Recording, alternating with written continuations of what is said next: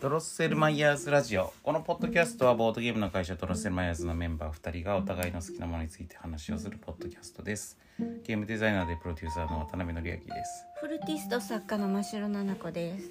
ちょっと間がね空いちゃいましたがはい、結構忙しかったですね忙しかったですね。でも真代さんはあれですねちょっと一個仕事の山を越えた感じではい、新作がうんなんとかできそうですできね。そうですねだからまあもうちょっとねちゃんとあれかなうん、あの出来上がったところでそこはしっかり告知する感じになると思いますけどはい、まあ、新作がね入稿ができたって感じうん、できた、んかな。かなってまあここから修正とか入る可能性もあるけどみたいなあの感じ入稿はしたんですけど、うんその後、えー、工場などからうん何かがなければ、まあそうですこのねまま入稿というこうとんうんで、うんまあトラブルがなければだしね、うん、大きな修正がなければって感じですかね、なんでまあちょっとしばらくちょっと忙しくしてたんですけど、はいまあだから実質1週間間みたいな感じかなうんう、んなんか今日は取れるかな今日は取れるかなみたいな感じでちょっと1日ずつ伸ばしちゃったもんでうん、あの間にねこの告知も挟まずにうんちょっと来ちゃいましたけど、まあ特に健康上の問題とかあるわけじゃないからうん、はいまたやっていきますはい、はいで今日はえっとねあれですねうん、ゴジラの新作の「ゴジラマイナスワンのを見たかなのでうん、それの話もしたいんですけどてかまあそれをメインにしようかなと思うんですけど、うん、あとそれと別にねあの東京競馬場に行ったじゃないですか。うん、なんかその話とかもこうちょっとあの、うん。ね近況報告としてしとこうかなと思うんですけど、うんうんどうですか真オさん今回の競馬は。いいですね。っていうか競馬いいですね。まあ、ちなみに、うんえっと僕らはまあ競馬ねあのそんなにそんなにっていうかそんなにじゃない全く詳しくはないです。全く,、うん全く詳しくない習慣的に競馬の習慣もないし、うん、あの知識もないし、うん、本当に何も知らないんですけどほとんど。うん、でもなんか競馬場って場所は好きなんですよ。ううん、ん。あと競馬っていうなんか文化というかまあなんとなく好きなんですよ。うん、うん。であと真城さん馬が好きなんだよね。うん、うん。なんでうん。あのまあ何年かに1回行くみたいな。うん、というかうちはあのアルゼンチンに何かと縁があるのうで、ん。アルゼンチンカップの時に行きますねだから、えー、とあアルゼンチンのって年に一度でしょそそうだからだから。そのチャンスで行くか行かないかみたいうな、ううんんうん、だからまあ多くても年一っていうことですよね。うんでまあコロナとかも挟んだから、うんまあ、さらに何年か空いたわけですけど一番最初に行ったきっかけはだからアルゼンチン杯なんですねアルゼンチン共和国杯がうんあのに招待してもらったことがあって、まあ、そのアルゼンチン大使館の人とちょっと関わりがあったご縁があった時があってうんでその招待してもらったんですよ。うんでそれが ごめんごめんそれがきっかけで初めて行ったから,、うんだから初めて行った時もアルゼンチン共和国杯だったんだよね、っていうかそれしか行ったことないですよねまあ、今までねううんん、そうそうそうでそのまあそれがもう結構どんぐらいかな、まあ、56年前かもしれないけどもっと前かな、ま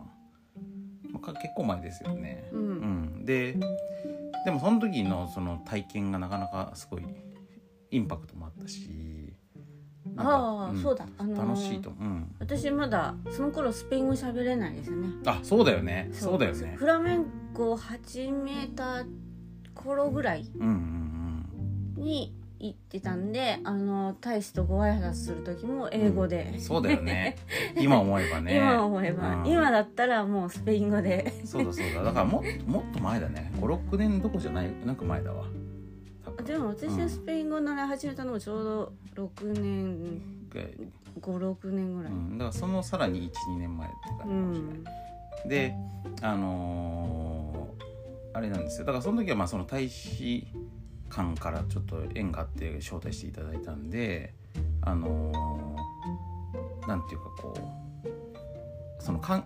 関係者用っていうかさなんなんていうのあそこわかんない上の方のそうなんか上の方のなんかちょっとこの VIP ルームみたいなとこがあって、うんそこに入れてもらえたんですよね。あの天皇陛下とかもいらっしゃる部屋ですそようねそうそうそう そうまあ同じフロアの別の別室だけどね、うんあのでも隣の部屋だったでしょそう隣の部屋にいたりとかして、まあそのあ時いたわけじゃないそのい日はたけ どいやうんいいる時はね、うんうんここはあの皇族用の部屋なんですよみたいなのがあったりとか感じのねそのあとは馬主の人とかね、うんうん、だから多分その馬主の人とか、まあそのね、天皇賞とかもあるからそういう時に皇族関係者の方がいる天皇関係者の方が来るっていう場所とかあとまあその今回その時で言うとアルゼンチン杯アルゼンチン共和国杯だとそのアルゼンチンの関係者とかさうんまあ、それはだからつまりショーのショーの主催者だからその人そういうような人たちがこう来るところに、まあ、招待してもらって一緒に行けたからだかうんらまああれ結構特別な体験だったじゃないですか、うんだからまあ初めて行ったのがその時だったから うんあのすげえな競馬場ってみたいな うん感じでしたよね。ねうんあの下から上まで、うんあの層があってふ雰囲気がまるで違うのが面白かったのねそうそうそうそうだからむしろあれだよねその最初にそっちのそうのん一番すごいところに行ったから、だからそれからさなんかこうあのその馬を見に行こうと思ってこう下に降りてった時にさこう全然空気が違うみたいなさ感じだったよね。まあその日は一番下の階から行ったんですけど、うんそれで下の世界であの地べたに座ってあの鉛筆を耳に挟みうん、うんでもう本当になんかこう危機迫る感じうんうの、んだわーってなってたうよんね。わうんーってなってるようなところを通過して、えーエレベーターに乗ってうん上層階行ったんですようね。んうんうんそうだからまあそれもなんかもう全然世界が違うなっていう感じだったし、まあそれでその上の階ではさなんかいろいろこうあの飲み物を飲んだりとか さなんか割とこう優雅にしてるじゃないですか。うん、アルゼンチンのね、うんお料お料理がビュッフェ形式になってうんうて、んいつでも好きな時に取りうんうんワインも豊富にあり、うんみたいなであれなんだよねその馬券もさ、うんそこで買えるんだよね。そのね専用ブースがあるから並ばずにね、うん、そうそのねビップルームみたいなところにあるんだよねそのうんうん買えるやつがね。だからそれそういう感じの環境でで行ってこうしばらく優雅に過ごして、あ完全に上で過ごせるんですようね、ん、もうそこだけで完結できるんだけど、ただやっぱり肉眼で馬が見たいってなってそう私はうん絶対に近くで馬が見たいと思って、うんそれでこう下に降りていったら、うんそしたらやっぱりこのわあ熱気ムンムンわあのみたいなさ、おじさんたちがさ、うんそのそれこそこのなんかペンとかを耳に挟んだりとかさ、うん本当にしてるような感じのさあとなんか酒飲みながらやってたりとかさうんそういう空間に行ってまたこのなんていうかその世界の違いというかさ、うん すそれもすごかったようね。んうんだからまあそんな感じの初体験だったんでなんかこうそのあれですよその競競馬のそのなんか馬を予想すする勝ち馬を予想するっていう部分のあのなんか制度っていうかさ勉強とか蓄積が全く何もないまま、うんとにかくまあこの東京競馬場っていう場所自体のあのインパクトというかさね面白かったね,、うんねなんかあのうんも、うん競馬って私最初イメージが二つ、真っ二つに割れてて、うんうんあのイギリスの貴族とか、うんマリー・アントワネットとかが貴族のやる遊びで、うんうんやる競馬のイメージとそれこそその おじさんたちが耳に鉛筆をうん挟んで、ええ酒あの酒聞飲きみながら迫る感じでそう、酒タバコをたしなみながらこの怒号が飛び交う、感じのね、う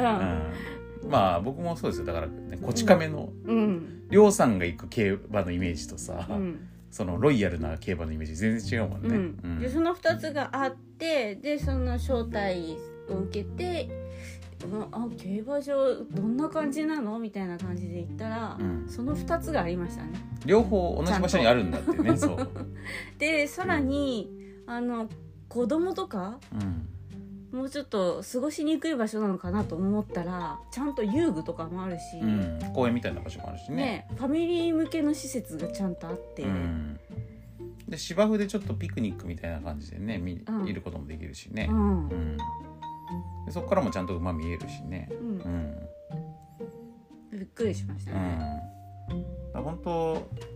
あのテーマパーク的な楽しさというか、うん、うんそれ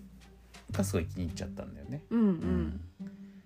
だからその後もこう特にその後馬の勉強すごいするわけでもなくうん他のレースとかをテレビとかで見るわけでもなく、うんだけどやっぱ年に1回そのアルゼンチン杯の時期が近づいてくると、うんなんか今年も行きたいなみたいな気持ちになるっていうさ。うん、でもうもはやねあの別の意味でアルゼンチンと縁ができたので、うんうんうん、 CD も出したしそうだね。だから初めてそのああの招待してもらった頃はさ真汐さんもまだスペイン語も話せないし、 うんで僕らもそのそんなにアルゼンチンという国に詳しいわけじゃなかったたまたま縁ができたような感じだったんだけど、うんその今では真汐さんはそのアルゼンチン単語も演奏するし、うんで本も書いて。うんね、本と CD を出してであのスペイン語も話せるようになってさうんだからまあ今はまあそのそういうつつながりがあるわけじゃなくないから、まあ、今年行ったのは別に普通に行ってさうんあの特にそういう関係者みたいなところでもなくって、まあ、普通に見たわけだけど、うん今もしあの環境にいたら真汐さんすごいコミュニケーション取れるよね。うんいろいろお話ししたら楽しそうですね。そうだよねう。うんん、今日もそのレースが終わった後にさうん。あのーアルゼンチン杯のこう記念のあれだよねそのセレモニー的にさ、うん。あのーパドックでアルゼンチン単語のショーがあったじゃないですか。うん、毎回やるんですよね、うんあのレースが終わった後、うん何かしらアルゼンチン単語に関わるショーを前は音楽だった気がしますねあれ、前は演奏だったねうんうん踊りもあったかもしれないけど今回は踊りがメインでしたね。うんうんあれも真汐さんもさその一番最初にそれ見た時はさうんそんなにアルゼンチン単語と深い関わりはなかったからさ、うん今見るの全然違うよねきっとね。まあね、んうん、もともと好きでしたけど、うんうんアルゼンチン単語って自分とちょっと遠い世界だったから、うんこんなんなんだみたいなうん、近くで見るの初めてだみたいな感じで見てましたね。その時ね、うんで今回はさその真城さんはもとよりさ、うん僕ですらさ、うんあのーその会場でかかってる曲とかがさめちゃめちゃ聞き慣れてる曲っていうかさそうですね。 普段すごい聴いてるアルゼンチチンの曲がかかるからさ面白かったよね。私が勉強する時ずーっと何度も繰り返し聞いていた曲とかがねそうそうそう、ずーっと流れてるや曲だったあかられと同じ音源だなそうみそたういそなうのそがう流れててだからなんかおなじみの曲みたいなさ、うん感じでさ渡辺さん帰りそれし知らず知らずうち鼻歌歌ってましたよね そうそうそうこの曲知ってるからそうそう そんなそんな人あんまいないからね日本人でねうんうんうんうんポルナカベサを歌ってましたねうんでも俺曲名は知らないんですけどね、うんうんそうめちゃくちゃ聞くなっていうのあるだけでさ だからあの会場にいるその競馬ファンの人たちの中で、うんあ和尚さんは結構一二を争ううんアルゼンチン単語に関わってる人だと思う別 にそのまあ中にはねその演奏をする人とか踊る人とかもいるかもしれないけど、うんでもまああの比率としては相当低いだろうからさ でもあそこさ芝生だったじゃないですかあのパドックの中だからうんあのあんな踊れるんだねああね難しいと思いますよなんか回転したいりとかしてたじゃん普通に、ねえあ滑れっりてとかね違うしそうい板張りの床でさ滑るところでさ、くるくる回ったりとかすそるんのなはにさくるくる回ってたまあ、ちょっとあ結構ああったこう回転するくるくるくるとわかかる回らないですよバレエみたいな回り方しないけど、 うんでもそのステップの中でさガッて回転180度ぐらい回転しなきゃいけないこととかよくあるじゃん。ああいうのとかもそう芝生の上でさこんな回転できるんだって思ってあれも難しそうだったあの足を伸ばした状態で女の人が、あのズズズって男の人に引っ張られて、あれもだって下が芝だからね ねどうなってるめちゃめちちゃ抵抗がありそうだよね。うん、でふかふかしてるしさ芝って、うんだからなんかまああ踊れるんだみたいなヒ感ーじルの靴でねそうヒールだったよねヒールってだってさ芝生に刺さりそうじゃん うん、刺さるというかあのふかふかでこう足くじかないかどうかみたいなのも気になる引っし、か引っかかっちゃってねうんうん引っうんね、その芝にややめり込んでさでその状態で横向きに力かかったりとかさ足くじきそうじゃんなんか不安定でグラグラしそううんでも上手でしたねうんうんまあでもやっぱさすがにそのさちゃんとしたステージやる時に比べるとさちょっともったりした動きになるのかもしれないけど、うんうんでもすごいなんかちゃんと踊れててすごいなと思いましたね。うんまあ、だからそういうあとあれだねあのーまあ我々そういうわけでその全然競馬ファンじゃないからうんその馬の知識とかがないから今日こういうレースがあってこの馬がみたいなところはうん全然解説できないんですけど、でもあのやっぱりねそういう中でね僕やっぱ真汐さんがすなんかこういう時すごいなと思うのはこの初めて競馬に行った時からさやっぱりこう自分なりのこの楽しみ方を見出すというかうんあの真汐さんとにかくさパドックで直接馬を見るじゃん。 うんであのそれで自分のこの直接馬を見たうんフィーリングで この馬はいい気がするっつって言ってうん何の知識もないからねそう でもそこの好き嫌いでさ、うんあの馬券を買うじゃないですかうんこれはねあのすごくいいと思うんですよ僕は、うんまあ一応あの考えたり予想とかでうん、いやあのやってみたこともあったけどうんそういうのの方がああんあんまり当たらないかなみたいうんな直感の方がむしそろうね、そうそうそううんいや僕とかさやっぱりこう物語好きっていうか文脈好きだから、あああとなんかそのその世界世界の風習みたいなのが好きだから、うんあの文化っていうかさ、うんうんだからやっぱりむしろこの競馬とかに珍しく行った時はやっぱり競馬新聞買って、うんそれに書いてあるこの予想とかを読んであなるほどそういう風に考えるんだみたいなのが好きなんですけどう、んうん鷲尾さんはそういうデータから入んないじゃないですか。いや本当は入りますよそれも、うんうんそれも好きなんですけど、うんこの競馬場で本物を見に行っうんうて、んそしてとっととあの、ね、レースの場に行ってう、んでレースを見て終わったってなったらもうすぐ早く行かな いと次の馬が来てるみた結い構な忙しいんだよね。だからそうね読めないんですよあ時まあそ間んな的に。暇がないっていうね、うんまあ、その時間的なこともまああるとは思うけどね、うんうんでもやっぱり目の前に馬がいてうんで新聞もあってってなった時にやっぱり馬を見る方を優先するわけじゃん、うんうん橋う尾さんねんやっぱそこはあのすごい真汐さんらしいなと思って、ううんん、やっぱ僕はオオタクだから、うん結構そのデータを見ちゃうデータっていうかその書いてあることを読んじゃうんだよね、うんうんうん、それも面白いと思いますよ、うんねまあ実際真汐さんその本とかも買ってたもんね、そううん、競馬競馬雑誌買ってたもん、ね、つくなりまず雑誌を買っておこうとうん思って、あのなんか時間があった時それを読んでね知識を蓄えてそれで様子をに生かした方がいいかなと思ったんだけうど、んうん全で然もそんな時間ない、よ時間ない、う ん確か、に前回来た時も女装会からあのエレベーターでガーって来て、走って、またエレベーターで行ってみたいなあのヒールのある靴でダッシュしてましたよね上下移動があるからますます大変だったねドレスヒールで、うんそうそうそうなんですよあのそういうなんか VIP 席みたいなとこ行くのやっぱさすがにさうんそのあねあの来賓席みたいなあれだからさちょっとこうちゃんとドレスとか着てたもんねねあの、うん一番最初にあの上の方の人たちがあの、うんモニターで全部うんあの何あ映ざーさっとれ映るからるんだよねそうそうそう、うん中継でねそうそういう時になんかこうひどい格好してそうう、んだから僕今日タートルズの T シャツ着てましたけど、うんまあ、ああいうのだとまずいから ちゃんと僕もスーツを着て、うんマシオさんもドレスを着てう、んでい行ってたんですけどねむうん昔行ってたけどね、うんだからあのーまあいく意外と忙しいんですよねそのす当ごい当日のね忙しい、あのレースがさ1時間に1個くらいかと思ってたらさ、うん なんかもっと全然さなんか感覚的には30分に1本ぐらいやってるぐらいそのうね感じだよね。うんまあた多分に2時間に3つやるぐらいの感じだと思うんだけど実際は、うんうんでもまあかなりのハイペースだからう、ん、だから本当にあの真汐さんのその肉眼で馬を見てから買いたいっていうのでさ、うんそのパドックに行って、うんそれでこの馬が回ってるの次のレースの馬が回ってるのを見て、うんでこの馬がいい可愛いとかいいとかって言って、うんそれでそれを買っ券を買って、うんでそのあのレース場の方っていうかさ、うん、やっぱでレースしてるのも見たいからね、うん肉眼でそうそうそう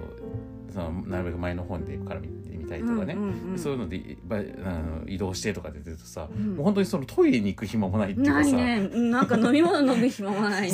常にダッシュしてるんだけどうんあ上層階にいる時は、うあのそのなんていうの見る場所と買う場所がすごい近くにあ,、うんあって、まあ、同じ部屋の中だからねほとんどねそう、ん廊下に出たら買えるぐらいのあれだから、あそこはダッシュしなくて大丈う夫ん優雅優雅誰もゆにダッシュしてないよね 誰もダッシュしてない、うんあの下に見にうん行こうと思わなければ本当にあの楽に解決するんですけど、うんうんうんうんそうなんだよねでそれでいてそあのそこにいる人たちかけてる金額も大きいじゃんすごい大きかったね ねなんかさだからその感じもねうんなんかまあこれはちょっとまああんまいいことではないんですけど、うんそのやっぱ社会的な階層構造を感じるっていうかさ、んそうそうそあの物理的にそれを体現してるかそうそのうそよううそうにそうねあのねねうん1階から最上階までねそうそうそうそうだからその時はまあ別にその僕らもさ普段さそういうこう、あの貴族社会にいるわけじゃないから、うんあのその上流階級社会にね、うんいるわけじゃないから、まあ、むしろ普段はそっちあの庶民側にいるわけなんだけど、うんそのやっぱりさその上で過ごしている状態から下にエレベーターで降りてくると、うんそうすると本当にさなんていうかこの地の底っていうかさ、ね 特にその床におじさんたちが座ってさ ほんとマジでワンカップとか飲みながらさ匂いも違うからねそうそう 予想してとかとかに来るとマジでカイジとかのさ あの地下に落とされたみたいなさ そういう感じがするのが面白い。まあ、まあ、まあ、その、むむしろ、うんあの、ね、そこで、その立ち食いそばとかさ。食べたりとかすする方が、まあ、普段の感じには近いんだけど、うんなんかあの、やっぱりこの、こ高低差っていうかさ、ね温度差がすごいからさ。面白いようん。ね、中層階はまたちょっと落ち着いてるねそう下よりは、そうだねあの、う本気でかけたい人は一番下にいるから、うんうん中層階はもうちょっとファミリー向けのなんかそごうだね飯食べるスペースとうか、んまあ、なんせさご飯食べるところもさ、うんその低層階のご飯ってさ、うんあのみんな立ち食いじゃんねあの手に取って と、ね、あのそうそそうそうのまま掛け事ができるみたいなだから飲食店に椅子がないっていうのが特徴なんですよ一番下 の階やってたは。ねだけど中層階は、うんあのーちゃんと椅子に座って食べるようになってるからね、うん、でもモニターが近くにあってうね、ん、ある程度見れ見れたりるとかたりはするっていう、もうちょっと上に行くともうちょっとこうあの隔離されたエリアになってうて、んうんご飯に集中する感じに見えたかそうらだねうん、ステーキハウスとかそういうのんもあるしね、あとなんかあの食べ物が面白いのさ、うんやたら縁起を担いでるものが多いのが面白いねカツが多かっ たねとんかつとかかさカツカレーとかさ、うんそういうのが多かったり、まあ、あとうなぎとかさ、うんうんなんかなんとなくめでたい感じがするものが多くって なんか店の名前とかもさ、うんあのウィンとかさ、ね当たる系のものと当た か当たりね系のやつそう多いとかね、うんうん、なんかそういうのも面白いしあとなんか、あのまあ、こういうのもその競馬ファンにはまあ多分常識なんだと思いますけどやっぱりこう年一ぐらいしか行かないとさ、うんあのーなんだっけなんかちょっと名前忘れちゃったけどさファミポートみたいなのがあってさ、うんそれがなんか馬ポートみたいなさあなーんかた、端末が並んでたりとか、うんでなんかこうなんなんかポイントカードみたいなさなんかその電子マネーかわかんないけどなんかスイカみたいなやつがさなんか忘れたけどなんか馬かみたいなやつがあったりと かさなんかそういうこう全てが馬にでできてる世界観みたいなのが、ねえ可愛いね面白いね面白いあ何にもなくても行きたくなっちゃううん、なんかあの女性専用のスペースとかもあるじゃなんんだっけう馬えー、馬馬女女馬女スペースみたいなのがあるだな、 うん馬女ってなんかまあその競馬ファンの女性という意味だと思いますけど、うんあの馬女エリアみたいなのがあってまあ女性は無料で使えて、まあ、ドリンク一杯無料で飲めてなんか1時間だかまでのんびりしていいですよみたいな、うん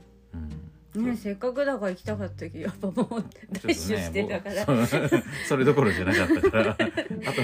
まあ僕とかその間どこにいればいいんだってなるしねねうん家族で来てるとだから使えないんだよねあれのね、うんなかなかね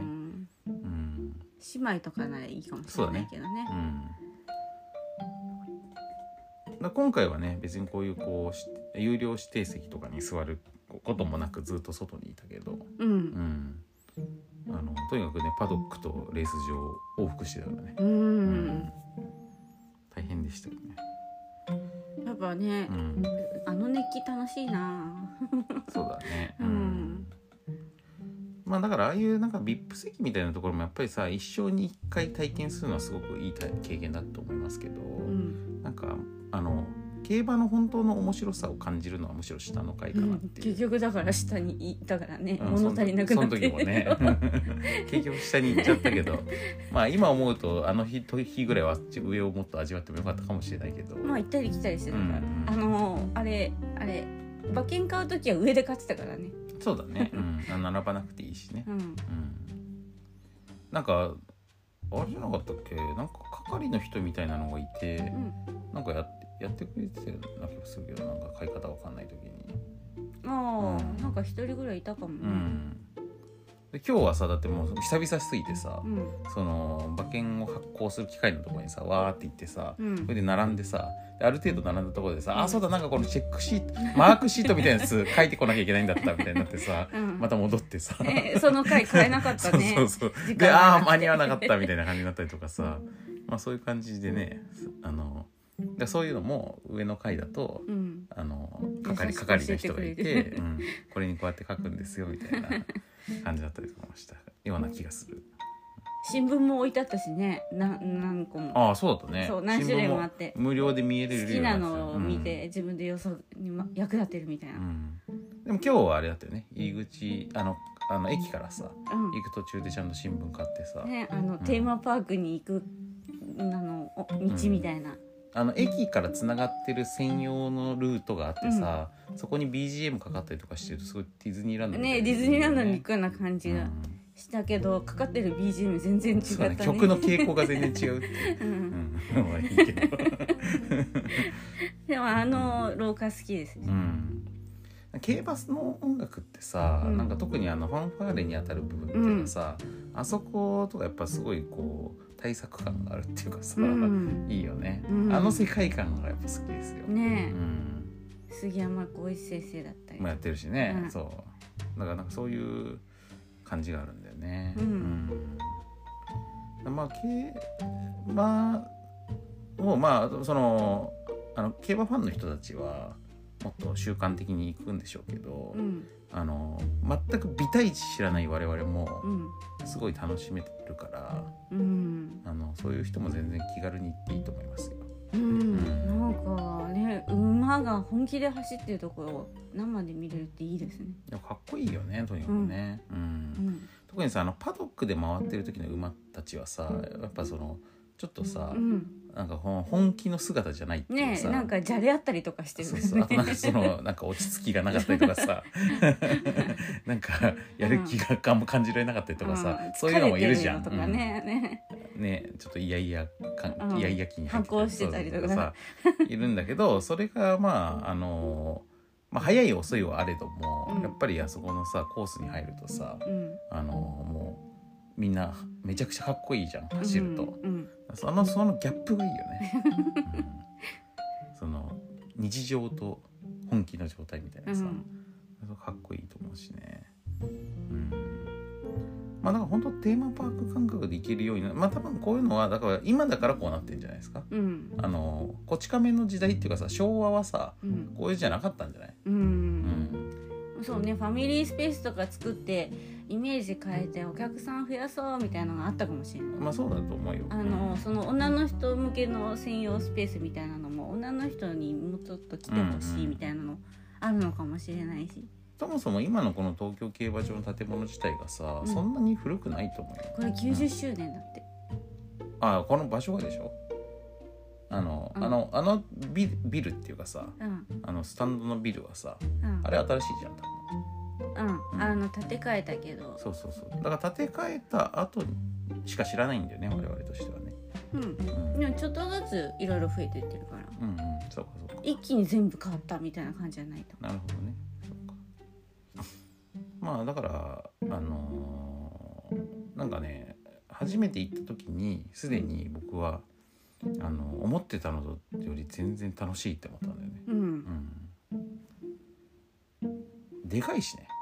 ねえ大きいねあれあの大きい建物見ただけでも気分が上がるねねなんかこうでかくて広々してて、うん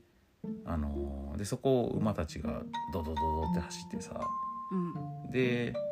あの観客たちがさ結構なテンションでさわーわー言うじゃん。最後の方うねんレースのうんであの圧をさ感じるだけでもすごいな、すごいねやっぱあれテレビでは感じられないから、そうテレビでは見ないんですね全然うん、そううんあやっぱり我々が求めていることとそれと全然違うんだよ全ね。然違うねうん、だからまあそういう現地ならではの楽しさはねう感んじられるんで、あのーまあ、全然行ったことない方はおすすめです。ねこの府中の競馬場が好きですねうん、まあでももしかし他たらにもあるさけどあの我々あれだねうん他のとこも行ってみても面白いのかもしれない。うんでも府中大好きやう、なん 京都競馬場とかさ、そっちねねあの東京にもう一個あるけどそっちはもうちょっと小さいかなうん、まあ行ったことないからよく空わかんないけ港どに行くときに通るでしょ、うんうんうんまあ、そっちも行ってみてもいいかもしれないね,、うん一回ねうん、ちょっと行ってみないとわかんないわかんないね。うん、でもとりあえずこの東京競馬場が好きですうん。と、うん、でも場所として好きっていうねね。うん、のがあるんであのおすすめです、うん。うん、っていうことですかね、ね。うん、なんかほ言っときたかきたいことあるそのこの競馬今日の競馬に関して、だいたい言ったかな。うん、まあ来年も行けたらいいね行きたいねうんう。ん毎年だからさ特にさこのこういうアルゼンチン杯に行きたいんですみたいなのがあるともう日が決まっちゃってるからさ、うんだ。からあの行けるか行けないかもうほんとその年の さスケジュール次第なんだよね、うんだ。からまあうわこのこの日は無理だとかさ ねあの体調とかもいろいろあるかもしれないし、うん。ねだからまあ本当に年年ごとのこう運だけどうん。まあそうだけで行けたら嬉しいっていうね今度ね、うん他のも行ってみたいですね。まあ他のね G1 とかね、うんのなんかあの盛り上がってる時とかう、んうん。あるいはむちゃくちゃかなんていうかこう盛り上がってない時っていうかなんかそ の空いてる時、あうん、とかに行くのもまあそれはそれで日常感があって面白いかもしれないけど、ーあの今日買った雑誌とかに載っている馬がいっぱい出てくるような回とか、そんなのある。それだからあれじゃない その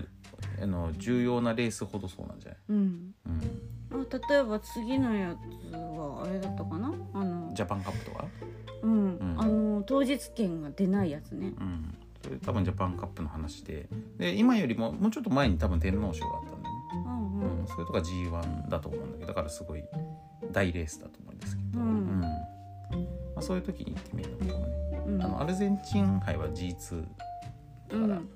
あの2番目のクラスうん。でもまあ大きい方のレースっていうか、うねんうんうんやっぱ人がすごかったねあのそうあの例はあれですわ逆にそのアルゼンチン杯が終わると、うん一気に人が減ったもんね。減ったうんねだからまあ本日のメインイベントが終わったって感じでさ、うんまあもう1レースあったんだけど、まあ、その時にはもう結構人減ってたすからごい見やすかったねあの時うんはまああれはだから快適でいいなって思ったからさ、うん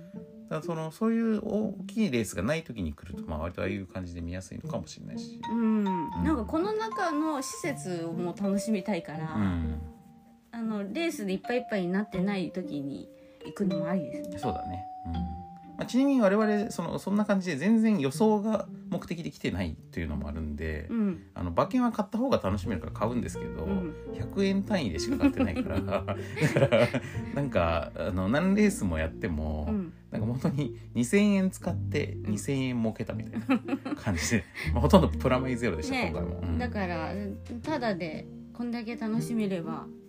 勝ったも同然そうだねうんまあ実際でも見事にプラマイゼロだったねうん使ったちょう金どだったね使った金額分返ってきたみたいなさ、うん最後にあの払い戻し金っていうかさうんあのしやつをやったらねうんうんという感じでまあでもそういう意味だとだから安いよねあの娯楽としてねあの、うんそんなお大きくかけなければ、ううんんうちはすごい安かったねなんかもうメダルゲーム感覚みたいな さすごい豪華なメダルゲームみたいなさゲーセンとかの方が全然確実に金かかるからうね、んうん、1日いてこのあのーコスパすごいなみたいなね、ううんまあ、一応入場料とかもかかりますけどね200円ぐらいだったっけうんいやどうだっけ忘れたけどまあそんな高くはないですよ、ううんなんでねまあもちろんギャンブルなんでうんあのやりすぎはご注意くださいって感じですけど、やればすごいお金なくなるからうんね。使おうと思えばいくらでも使えるからね、うん、 うん、でもなんかそのちゃんと楽しめるから休みずにねん低くっても、うんまあそもそも、まあ、ボードゲームとかってさただでやっても面白いじうん、ゃんあの何もかけなくてもうんだか、らそういうそのなんかゲーム自体の面白さっていうかさそういうのは金額とは関係ないと思うんですけどね、う、うんんまあもちろん高い金額がかかってればその分こう熱くはなると思うんだけど、うん。うん、まあゼロかゼロじゃないかではちょっと違うかもね。そうそうそうそうだテンシから、ョンがうん、あのどんなに安い金額でもいいから100円でもいいからやっぱりこう自分でベットしてるっていう方が自分事として見れるからさ、うん。そういう意味では100円の券でも買う意味あると思うんですけど、うんうんうんまあでも多分だけど分かんないけど僕ととしてはあのこれで本当にそのなんか生活かかってるようなお金がかかってたら、うん楽しめないと思うんいだよね。やー無理だ な無理無理無理、うん、でもそのあのーもう勝ち以外嬉しくないじゃんそれって、やっぱ楽しめないと思うんだよねなんかこうああのその焦燥感というかさ、うんあのプレッシャーの方が大きくてそうだねん、でやっぱ遊びの範囲にとどめておくってことが大事かなと思うし、うんうんまあだからあの VIP 席の人たちがさ大きな金額かけてるのもあの人たちにとってはあれが遊びになる金額だってことでしょ、うんうん、 まあそんな切迫してる人いなかったからねそうだよねやばいどうしようみたいなそうそうそう真っ青になってる人とかいなかったかいらなかったね、うんうんだからまあそれは各人のゆとりの範囲でね、やるのがいいと思いますよ、うんそうまあ、そんな感じで、うんはい、えーじゃあ本編に行きたいと思いますはいはい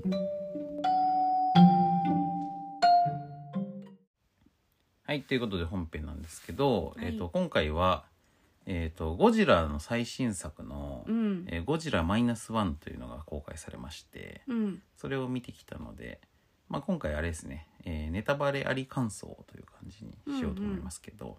まあ、これやっぱポッドキャストのいいとこだからあのネタバレできるのはうんラジオとかだとやっぱりこう公共放送だからさ無理やり聞かされてしまう人がいるそうそうそうそうそうなんか街中とかさこうじゃタクシーの中とかさ、うんなんか飲食店とかで流れてきて聞いちゃうっていうさ、うんうん人がいるからなんかネタバレ結構注意しなきゃいけないんだけど、まあ、特に公開直後はねうんまあ、ポッドキャストは、まあ、ここから先はじゃあゴジラマイナスワンのなんかストーリーの話をするんであの知らないで見たい人はあの先に見てから聞いてもらうということでうんがいいと思います。まあ、つっても別にそんな細かい話の説明とかはしないと思いますけど、うんうん、どうでしたかマシオさんゴジラ今回のやつうんよかったですよ面白かった、ううんん、なんかゴジラの動きとか迫力あった感じうんうんうんうがん今回のゴジラさ、うんマッチョでかっこいいよね。そうねなんかなんだせわかんないけど、うん私もともとゴジラ知らないから正統派な感じのかっこよさを感じうんうんました、うん、いや本当そうだと思あいまの「す。シン・ゴジラ」はちょっとひねった感じのかっこよさを感じうんうんうんうんてそうなんですよ。シン・ゴジラはやっぱりシン・ゴジラなりの解釈がすごく強いわけですけど、うんで今までのゴジラと全然違うゴジラだったんですけど、うんでも確かにこれはこれでゴジラの本質を表してるなっていう感じがシン・ゴジラだったんですけど、うん今回のやつの方がやっぱりもっと動物としての感じが強くて、うんシン・ゴジラのゴジラってさもうさ超越的な存在っていうかさあの何とも言えないうんあのなんか生き物なのかどうなのかもちょっと怪しいみたいなさうん感じが、まあ、シン・ゴジラでしたけど今回のゴジラはさ結構怒ったりとかするじゃんうん普通に、うんうんその感じがねあのすごく生物的というかねでいいと思いましたね、ううんでそれでいてこの背中のさこのトゲトゲ部分っていうかさ、うん背びれに当たる部分がさ今までのゴジラの中でもすごい尖ってるっていうかさあーすっごいトゲトゲなんですよ 今までの、そうね確かにねすごい目立ってるねまあこの巨大な剣山とか針山みたいなさ、うんうん、感じで、あのーこれもこういう攻撃的な感じもねこれちょっと痛い感じがそうそうそうそうそういいと思いますねこれしかもさあの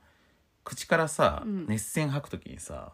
ここがさこう光をひまあここの背びれに光をチャージして打つみたいな感じってのはうん今までの、もうゴジラにもあった病状なんですけどその時にこれがさジョキンジョキンって伸びるっていうさ、うんあれすごいよくないなんかどの段階まで来てるかが分かるそうそうそうそうそろそろ来るみたいな のがチャージが分かりやすいっていうね、 うん、いやあれあそこが再現されたおもちゃがうん出てほしいなと僕は思いこましたねれだってすごういん感触良さそうだったそもん、うジャキンジャキンって感じ がねねその物として触りたいいやなくなっちゃうよね、うん、触って自分がジャキンってやってみたいみたそいうなそうそうそうそうだからそれこそこの全部をさこう順番にこうジャキンジャキンやってってさ、うんそうすると中がこう光っていってさ、うんうんうん、それでさそのなんかなんかで一気にこう押し込むとさうんなんか光が出るみたいなさ、うんそういうフィギュアとかをぜひ作ってほしいなとうん思ったぐらいですよね。あとさ今回の「ゴジラ」って全体的に結構怖いと思うんですよ。うんシン・ゴジラも怖かったけど、うんちシょンっとね怖さがね怖さのタイプが違う。うんでやっぱりその「シン・ゴジラは」その超越的な感じだからうんなんかこう意志とかなさそうっていう感じがむしろ怖いんだけどなんか不気味な感じがそうしそうたそうよそうねそう何なのこの生き物みたいそなうだね不気味っていうのがまさにあのー、あれねあのなんだ一番成長した姿の前のうん姿とうんか、そうあれ怖いね初期の姿もうんなんか生き物としての不安定感みたいなのがあって怖いし、うんまあ成長しきったらしきったでなんかもう本当に心とかなさそうな感じうがん また怖いんだけど、まあでも、んあれあれ成長しきった姿が一番ゴゴジラあ知ってるやつが来たみたいな、うん一番ほっとしました、そうだねあの初めて見た時ね、うんああちゃんとゴジラになったみたいな。 あれが本体、ああれが本当じゃなかったんだってやっぱさ初めて見た時さ「え今回もしかしてずっとこれで行くんですか?」 ってさその、うん庵野秀明だったらやりかねないっていうさ、うんうんそういう感じもあったからうね。うんんなんだけどまあそういうその不気味さがメインだったしその「シン・ゴジラ」に対して、あのこの「マイナスワンゴジラは」あのすごく生き物っぽくって、うんうんで最初に登場した時そんなでかくないんですよ。うんあのでその後ストーリーの進進行でもっと巨大化して再登場するんだけどその最初に登場する時そんなでかくないとこが怖いむしろ うんやっぱね僕この怪獣に関してもういつも思うんですけどある程度以上でかくなると、うんあんまり怖くなくなるんですうよん、、うん、私も思います、ね普通の昆虫とか見ててもそううんうんう思う、んこっちもね確かにね、うんあのちょうど怖い大きさっていうのがやっぱそうそうそうあるあるから中途半端に大きいやつだよ そねうだからビルみたいな大きさの昆虫ってそんなにここまでは怖くないと思うんだけど、うんまあ、別の怖さは出るよね、うんあの危険っていうかさそうそうあのそういうのは出るけどやっぱさそのせ生理的になんかこうわーっていう感じがするのはもうなんなら別にね、このなんかランドセルぐらいの大きさの虫が一番怖いとか、怖い ね怖い怖い一番嫌じゃないやだなんかそういうのがさ顔とかにバーンって止まってくることを考えると怖い怖いめちゃくちゃ怖いけど車ぐらいになるともうちょっとそういう怖さはなくなってくるみたいなうんのがまああるんですけど、でこのゴジラそのマイナス3ゴジラ今回のやつ初めて登場した時はまあギリ恐竜の延長線上でもあるかなっていうぐらいの大きさなんだよね。うんで人間を口に加えるじゃないですか。うんであれもあれがだからそのさ初めてさゴジラに食われる怖さっていうのはそうねねうん今まであんまなかったじゃんそういうのって、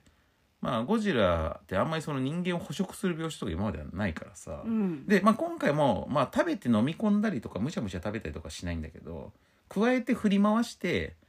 ボーンって投げるみたいなのが多くって、うんうんあの食べるために加えてんじゃない感じではあるんだけでども噛み砕いたりはしてたかなそうそうだから少なくともさこの口でこうキャッチしてるからさ、うんまあ、上半身なくなってるとかそういうことは全然あありえれる怖あかりえっるとた思うんねだよ、ううんんそういうのって怖いじゃんうんだからまああんまりねその直接的なそのなんていうかこう肉体欠損描写とかはまあされないですけど今回は、うんでもああこれ確実に死んだわっていうさ、うんうん感じがあるじゃん、あの口で加えて放り投げられたりとかしたらさ、ああいうなんかゴジラに直で殺される怖さみたいなのはうん今回歴代最高なんじゃないかなって思あそうなんだ、うんそそうへ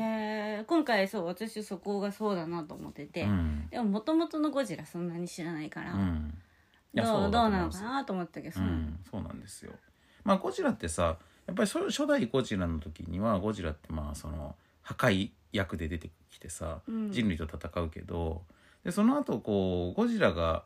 あの怪獣とバトルするようになって、うん対決ものになってくると、まあ、相対的にゴジラが人間の側についてるような雰囲気で描写されることが増えてくるから。うんまあ例外もあるんだけど、うんモスラ対ゴジラとかだとゴジラの方が悪役でモスラの方が人間側って感じなんだけど、うんでもそれ以外のキングギドラとかそういうのだとゴジラが人間側みたいな感じになんとなくなってくるわけね。でまあもっとココミカルな時期とかもあるしだからそういうゴジラがだんだんヒーロー的に描かれていくに従って人間に対して直接危害を加えるようなことっていうのはあの描写がまあ減ってったりマイルドになってったりとかどうしてもしちゃうわけですよ。うんでそれを、まあ、時々その初代ゴジラのリメイクっていうような雰囲気の、あのーゴジラが単体で出てくる怪獣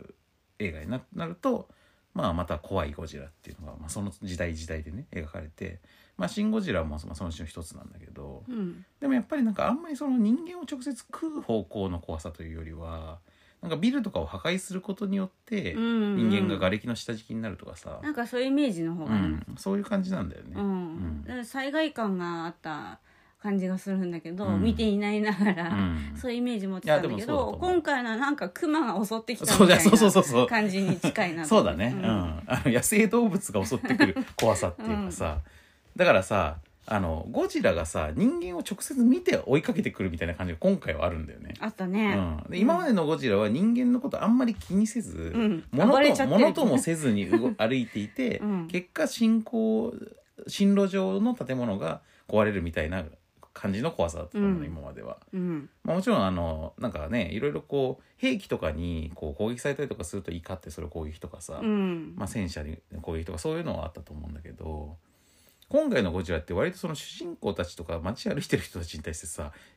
明らかに直接怒りの感情とかさ、ねを向けて襲ってくるような感じがあるじゃだないから逃げる人も見つからないようにしてましたね、うん、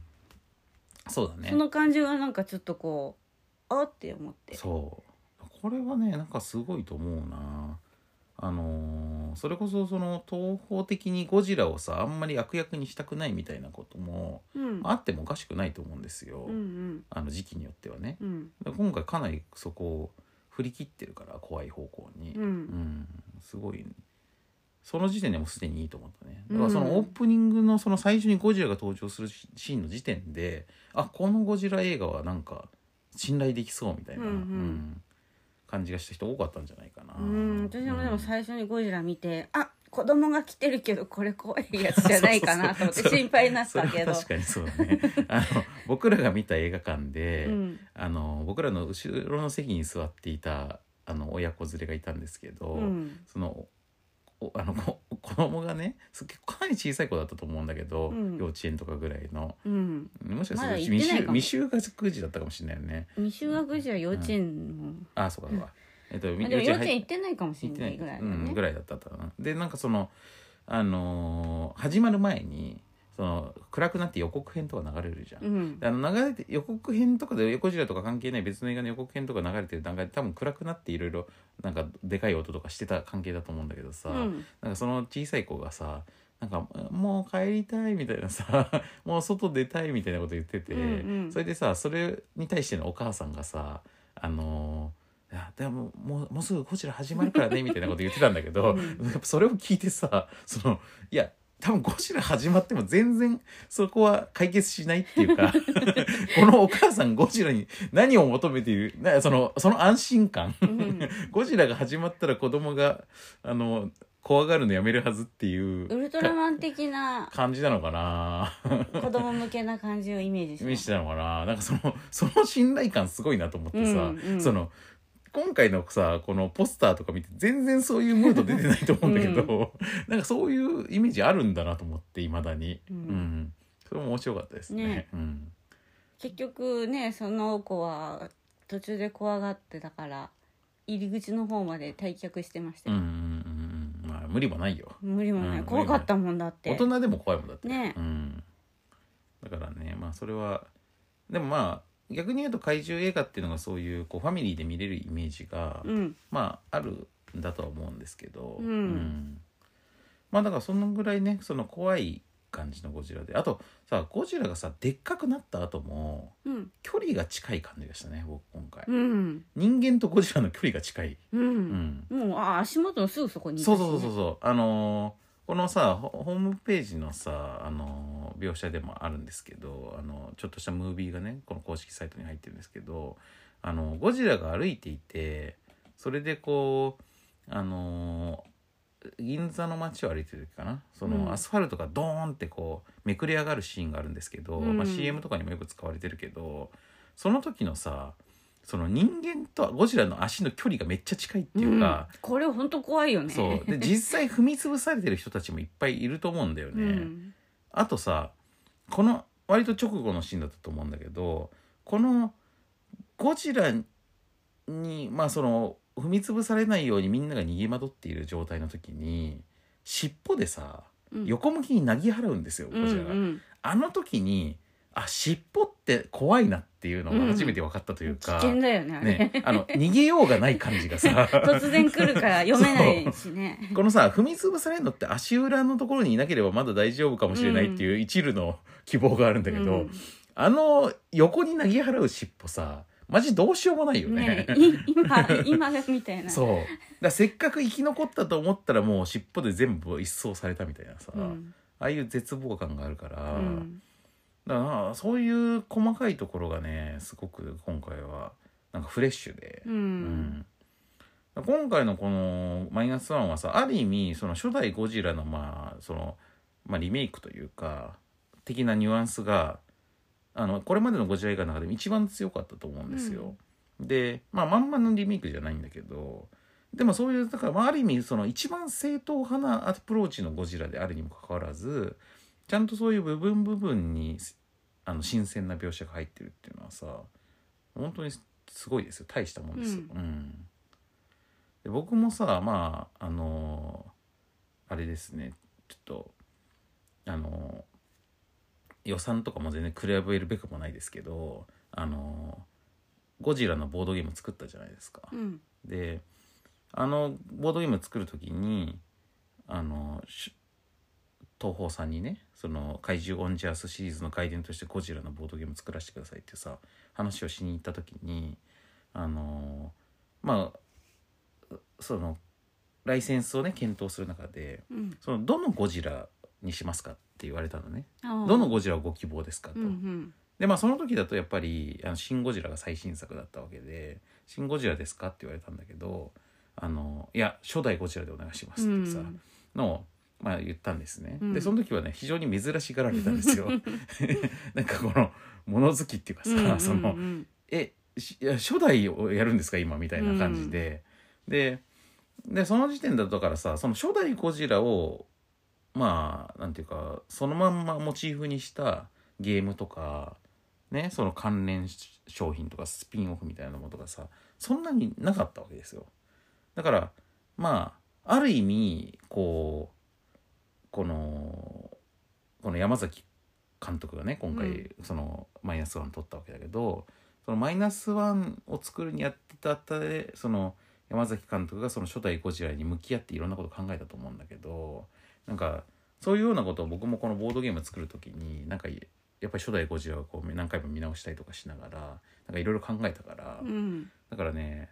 まあある意味そのいろんな気持ちがわかるというか、うんうん、だからゴジラの怖さとかゴジラの、まあ、逆にかっこいいところとかさってどういうところなんだろうかみたいなことを、まあ、やっぱり僕も一度真剣に考えたんで、うんでその上でこの「マイナスワンを見るとあのすごいいい答えを出している感じがするんですよそういうところでね。うんうんうんだねあとまあそれはゴゴジラゴジラ視点というかさ、うんゴジラに注目したところだとそんな感じなんですけどあのーあと今回の特もう一個の特徴は人間ドラマ部分が濃いってことでう結ん構、うんこのこれはね「シン・ゴジラ」と比べた時にまたもう一個対照的なところだと思うんですよね。うん私これ完全に分離したもあの、うん思い出に残ると思います。分離 っていうのはその、えっとこのゴジラがこうだったなっていうのと別に うん、あのこういうドラマを見たなみたいな感じになってそうそう、あ、これ一緒だったのみたいな感 じの、あの思い出になる可能性があるなと思って。えー、後からじゃあ思い出した時にあああれってゴジラのシーンだったんだみたいな感じにうん、そうそうそうそう。んなるってことね。あのもう一個のそのね、あの、うんなんだ人情描写的なものを。うんまあその戦後ドラマとしてそう、なんか私、ジジパングが好きなんで、うんうんそういう感じのものとしてジパング部分そとうしジてパング部分 として記憶されそうですあまあ、それはそれでじゃあ良かったってことねそこはあそうそうそう面白かったってことね、うんまああの僕はむしろさ、うんこのやっぱり山崎監督がこのし今度の「ゴジラ」撮るっていう話を聞いた時に、うんあのそこはねちょっと心配してたとこだったんですよ僕。うんうんで山崎監督といえばやっぱりこうあの世間的なイメージとしてもさ「あのオールウェイズ三丁目の夕日」から始まって。うんあのスタンドバイビードラえもんそして僕らドラクエ好きとしてはいろいろと物申したいところの多かった「うんあのドラゴンクエストユ・ユア・ストーリー」とさ、うんうんうんまあ、とにかくもうベタに泣かせようとする、うんそしてそれがなんかこう微妙になんていうかこう芯を食ってないというかあのーちょっとなんかその表面的な泣きの圧力でなんとかしようとするドラマ性みたいなところに僕はまあ非常に不安を感じてたんですよね。だからゴジラでそういうすごいベタベタな泣きのドラマとかやられたら本当嫌だなみたいなさうん感じがしてたんですけどまあ今回のこの「シン・ゴジラマイナスワンのそのドラマ部分人間ドラマ部分に関してはあのちょっとそれが意外な感じというかうんあの別にあのクールではないんですよ。うんあのっていうかまあ結構その山崎監督らしい、うんあのまあベベタな人間ドラマというか、うんあのそういうところはすごい強いんですけど、うんうんあのだからねそういうのがないといいなって僕はまあ思ってたんだけど、うんないかあるかで言うとあったんですよ。うんでもなんか割とあの受け入れられられるバランスになっているというか、うんと僕は思いましたなんかあの、うんうんそんな嫌じゃないなっていう感じ。うん、私は別に嫌じゃなかったんですけど、うんあの思い出になった時にう分離しそうだという予感がしてるということは、うんこれは混ざってない気がするんですうよんね。うん、だから真汐さんの中だとそのゴジラの特撮怪獣特撮としての部分と、うん、その人間ドラ部分がうまく融合してないんじゃないかって感じが真汐さんしたってことだよね。うん、僕はどうだろうなあのーそうだなそこはどう思ってるのかなまあでも多分僕が逆に嫌な感じがあんましなかったのはあの人間と怪獣をうまく絡ませられてるなって思ったんだと思う僕は、あーそうなんだそうそうそう僕はねうんう、んでそれは多分相対的なものかもしれなくって、うん、あのさっき僕そのゴジラ初代ゴジラを、まあ、ボードゲームという形だけど一回リメイクしようとしたしたっていうか実際したから、うん、あのいろいろ気持ちわかるところもあると言いましたけどもう一個さあのまあちょうどつい最近発表されたんですけどあの今度ボルカルスの「あの怪獣オンジャース」シリーズの一作目のボルカルスのねあの、ま、漫画版をやることになったんですよ。うん、でそれ「サンデーウェブリ」っていう「サンデー少週刊少年サンデー」のウェブ媒体でやるんで連載するんですけどであの放課後サイコロクラブの中道先生が作画をしてで僕が原作脚本という形でストーリーを作ってるんですよね。うん、で、まあ、それを作るにあたってやっぱりその怪獣もののストーリーストーリーテリングというかさストーリー構造みたいなものをさやっぱりすごい考えたわけ。うん、でまあある意味僕が今回のこの「ボルカルス」の漫画でもう高校をテーマにしようと思ったことと今回のこの「マイナスワンのテーマってめちゃくちゃリンクしててうん、重なってて、うん、うん、でそれは何かっていうとまさにもうちょっと主人公たちがちゃんと絡む話の本筋に、うん、うんあのえつまり人人間ドラマのある怪獣ものうん、にしようというあの方針だったのね、うん、うん、だだから、まあ、同じテーマ設定なんですよ言うん言ったら。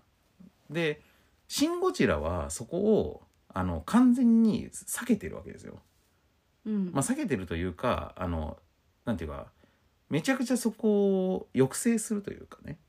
あの人間のそれぞれ人間ドラマはないわけじゃないんだけど「シン・シンゴジラも」うん、でもむちゃくちゃ抑制したドラマにすることでバランスをとってるんですよね。うん、だから人間たちも、まあ、ある意味なんていうかこうそのあのそれぞれの個々のなんか力学に応じて行動するなんかこうなんかパーツというかさあののようにこうわーってみんながそれぞれ動いてあの群像劇になるっていう構造になってて「シン・ゴジラ」は。うんであんまりウェットなドラマっていうかさ登場人物に感情移入するような部分っていうのは控えめになってるわけですよ「シン・ゴジラは」うんまあそれでうまくバランスが取られてるんだけどででも僕はまあ今回その怪獣ものを漫画でやるっていうのにあたってあのそこをもっとちゃんとキャラクターになんか感情移入できるように作んなきゃいけないんじゃないかなって思ってそこをテーマにすることにしたんですよ、うん自分の中で。うんでそれって結構難しいんですよやっぱりやってみると。うんあの特にさその主人公をあのその「シン・ゴジラ」みたいに役人とかねあるいは軍人とかにするとまあまあこの怪獣と直接うん主人公たちが絡むことが絡みやすいんだけど、うんあの一般市民に近い主人公にすればするほど怪獣とどう関わればいいかが分かんない。ね難しいねうん逃げることしかできないみたいなさ、 感じになっちゃうからだからその怪獣が絶対に出てきてそのその絵に主人公がどう関わっていくかっていうことをメインにしなきゃいけないのに絡み方が分かんない逃げるぐらいしかできないみたいなさ、うん被害者にしかならないとかさだからそうするとそこがあんまドラマにならないんですよね。うんだからそれの難しさっていうのはまあすごい感じていて、まあ、僕は僕なりにこのボル漫画版の「ボルカルス」の中ではちょっとあるアプローチを試してるんですけどうんで今回のこのマイナスワンでされてるアプローチは、まあ、僕がこのゴジボルカルスでしようしてしようと思っているアプローチとは、まあ、全然違うんだけど答えの出し方は、違うんだけどなんかうまく絡んでるなこれはって思思いましたうね。んううんん、だからあのまあ着せずして同じようなことにチャレンジして全然違うアプローチやり方でチャレンジして、うんそのやり方がつまり僕が取ってるのではない別のやり方が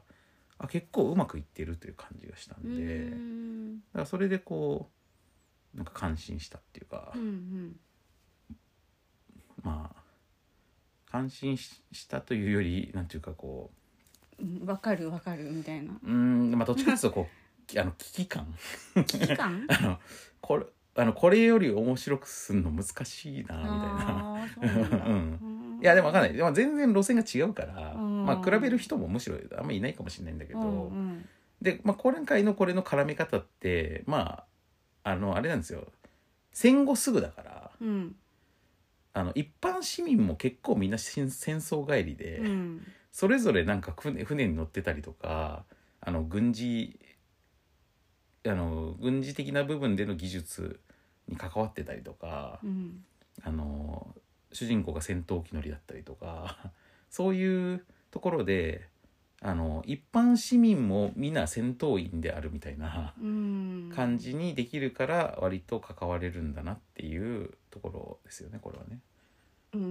んなんか私はあれですね、うんあのうんついこの間 NHK でバタフライエフェクトだったかな映像の世紀バタフライエフェクトだね。うん、うんそれであのゼロ戦を作った技術者たちが、うん戦後どうやって生きていくことにしたかみたいな、うんうんうん戦争とど、ね、が終わったということに対してどう向き合うかみたいうんうなんのがあったんですけど、うんそれを見てしまっていたので、うんうんなんかそういう方向で絡むことをあの期待しちゃってたんですよ。うんうんうんだからま全く同じ時代の話だからね、そうんでまた技術者たちっていうか飛行機乗りの話でしょうんうんうん、だから、あのそういうものを求めてしまってたんでちょっとこ、その辺があの薄かったです。うんあのバタフライエフェクトの関わり方でいくと、この怪獣とうまく絡んだ気がするんですけど、もっと、うんうんうんでもそこまでは踏み込まなかったんです、うん、まあちょっとその要素もあるけどねあのそうあるだけに、うんもう一息っていうのうが、んその時思った感覚でまあ、確かにそれはあのああの映像の席バタフライエフェクトのさ、うん、あのゼロ戦の回自体がめっちゃ面白かったあかれらがすごい良かったからねだから まあ、しかも引っ張られちゃしうかもあれは事実だからもう引っ張られちゃってそれに、ううんんあ の、まあ比較すされすると、うん、あの不利だよねそこうのフィクションの方はねそうだからそれれを前提で見るっていうのがうん別に褒められたことではないと思うんだけど、うんまあたまたま自分の状況がそうだったから、うんうんあこれと絡んだらすごいのがいできた気がするって思っちゃったんです、うんうんでそこまで絡んでないから私としては逆に思ったより絡んでなかったぞとうん思ってしまって、それで、えー、とそうすると私はもう一つあのちょっとこうこうだったらよかったなと思ったのが、もうちょっとゴジラに集中したかったなっていうあーだから人情部分がうんなくてもよかったんですよ、うんうんうんゴジラにどう対処するかっていうこと自体が見たかった、そうねまあだからそうなんだよねそういう思う人も多いだろうなっていう気がするね。うあーん、でまあ多分僕は、うん、普段の僕だったらむしろそう思ってたんですよ多 分。うんううんん昔昔のわ自分だっかたらといるうなんか想う像んつくなあのただ怪獣映画に人間ドラマなんかいらねえんだよって いう一派も確実にいるんですよ。いるでしょうねそうなんか予想だけど うん、確実にいてうあんそれはそれで一つの真実なんですよ。うんであのーシン・ゴジラ」は割とそういう人たちにも納得のいく作りだったうんんですよ。だからだけどドラマを欲しい人にもある程度ドラマも感じられるうんうん作りもなっていて、ん別にあれに出てくる登場人物たちってか感情がないわけじゃないし、うんあのそれぞれのちゃんと意思と葛藤とかを持って動いてるから。まあ、ただそれがそんなになんていうかその葛藤にフォーカスが当たらないから、うんうん、あのすっきりしてるっていうことなんですけどで僕はむしろそういう「シン・ゴジラ」のそういうバランスって理想的だなとむしろ思ってたんですけど、うんあの本当にその漫画っていうメディアに怪獣映画っていうもうんのうをん移植するっていうことを考えた時うに、んあの僕なりに結構真面目にいろいろそういうことを考えた結果あの僕の持った結論がいくつかあるんですよ。うんでまず一つが、まあ、結論というか仮説ですよね。うんやっぱりなんだかんで言って怪獣ものとかっていうのが特撮映画とか特撮ドラマとして発展してきたっていうことの意味っていうのはやっぱり怪獣っていう存在が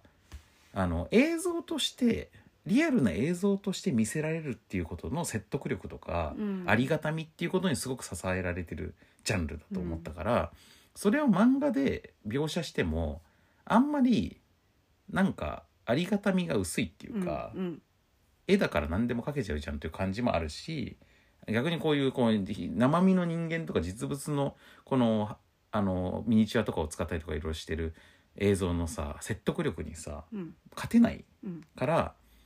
そこを成立根拠にできないんだよね漫画にすると。わかるそこはすごく想像がついて、でしょだからこそ私はここではうんそれを、まあこれは映像だかそらうね映像だか映映画らだからね思っちゃったんだけどそうそうそううん漫画に自分も漫画にする時はこれをあの映像のこのこのなんていうのこうのん物体としての迫力うをん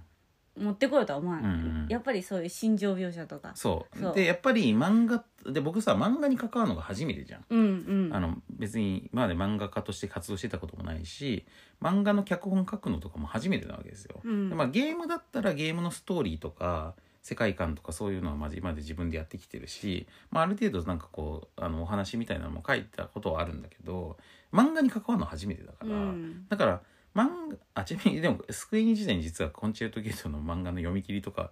をガンガンにしてもらったこととかはあるんですけど、うんまあそれまあそれはプロそんなにあの脚本とかはやってないですけどねあのまあそういうぐらいの関わりしかなかったからあのーその真面目にこの面白い漫画っていうのを作ろうと思った時にやっぱ漫画ってとにかくキャラクターなんですよ。うんあのキャラクターが全てと言っても過言ではないぐらいねだからキャラクターの立った主人登場人物たちがこの怪獣という現象とどう関わっていくかっていう話にせざるを得ない、うんうん、もうそれはマストって思って、だから自分の中にそういうテーマを課したわけですよねうんでまあさまたまそれに近いアプローチっていうのはやっぱりこのあのマイナスワンにはあったから、うんだからやっぱそこに注目してみてでやっぱりなんだろうこううまいと思っうんうた、うんん、うまいすごいと思ってこれは一つの形になってると思って、うんまあ、もちろんこれに文句言う人もいると思うしこういうのが欲しいんじゃないんだけどなっていう人もいるとは思うんだけど。うんでもただ僕今回のこの「ゴジラマイナスワンのこの全体的なバランスってさっきそのちょっと言いかけたことですけど結局その山崎隆監督的なベタな人間ドラマとかなんかちょっとその泣かせようとする要素みたいなのとかってないわけじゃないんだけど、うんあの逆にそのベタさがねなんかその全体をトータルで見た時にあのちゃんとなんだか怪大衆娯楽映画みたいなさ、うんあのつまり特別怪獣ってものにフェティッシュな思い入れを持ってない人が見た場合にもちゃんとなんかそれこそお正月映画とかで見ても成立するようなうん寅さんとかみたいな気持ちで見ることのできる うんでその大衆娯楽活劇のバランスになってるって思ったんですよねうんだからすごいと思ったんですよねでだから逆にそのなんか山崎隆的なその資質がさプラスに働いてると思ってそのそこに関してうんうん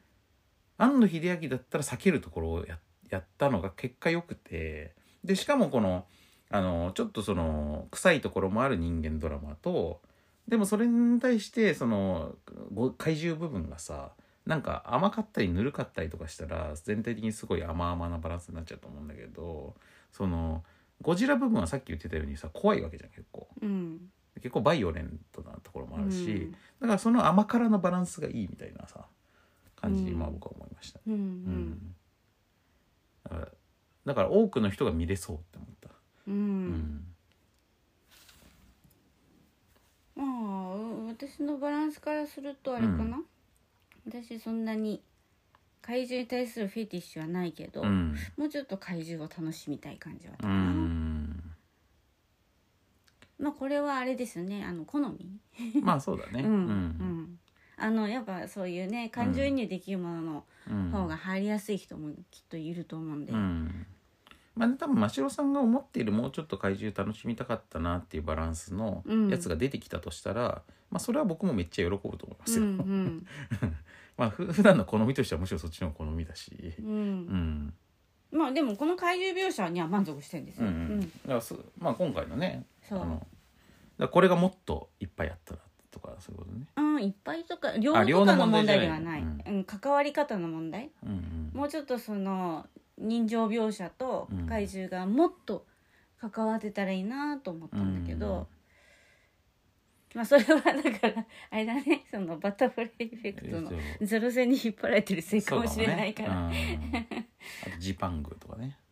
うんうんんジパンうんまあゼロ戦だねゼロ戦かもうテーマ的に完全にそれうんうんうんあの戦後どういうふうに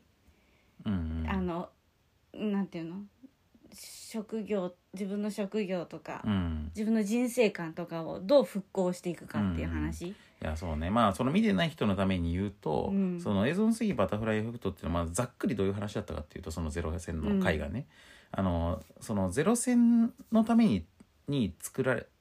あのゼロ戦を作るためとかまあその戦時中にこの軍事技術のために開発された技術とか、うんそのためにこう頑張っていたその技術者たちっていうのが戦後そこのところのアイデンティティを一旦奪われて、うん GHQ に、うんでその日本でその戦闘機作っ戦闘機どころか飛行機作るのが禁止されて、うんでその全てのもうあの物資が焼かれてさ、うん資料とかもなくなってみたいな状態のところかそれまらでね、んゼロ戦は本当にヒーローだったかそらうねそうそうそうそうでそれが全否定された後に、うんその技術者たちが今度は何をするかっていうねそうそううん、の話だったんだよね本当に復興の話だったんでね、だから今回の確かにマイナスワンで、うんそういうことが描かれていたら、うんまあ今僕ちょっと自分でこの説明しながらちょっと想像しちゃったから、うん、ちょっとやっぱねそれ自体もう鳥肌が立つようなでしょそうだかそうなのらそれは素晴らしいと思いますよやっぱねそう、んそれとこれがね、うんあこのゴジラ描写がうん一致すると恐ろしいものができると思ううの、うん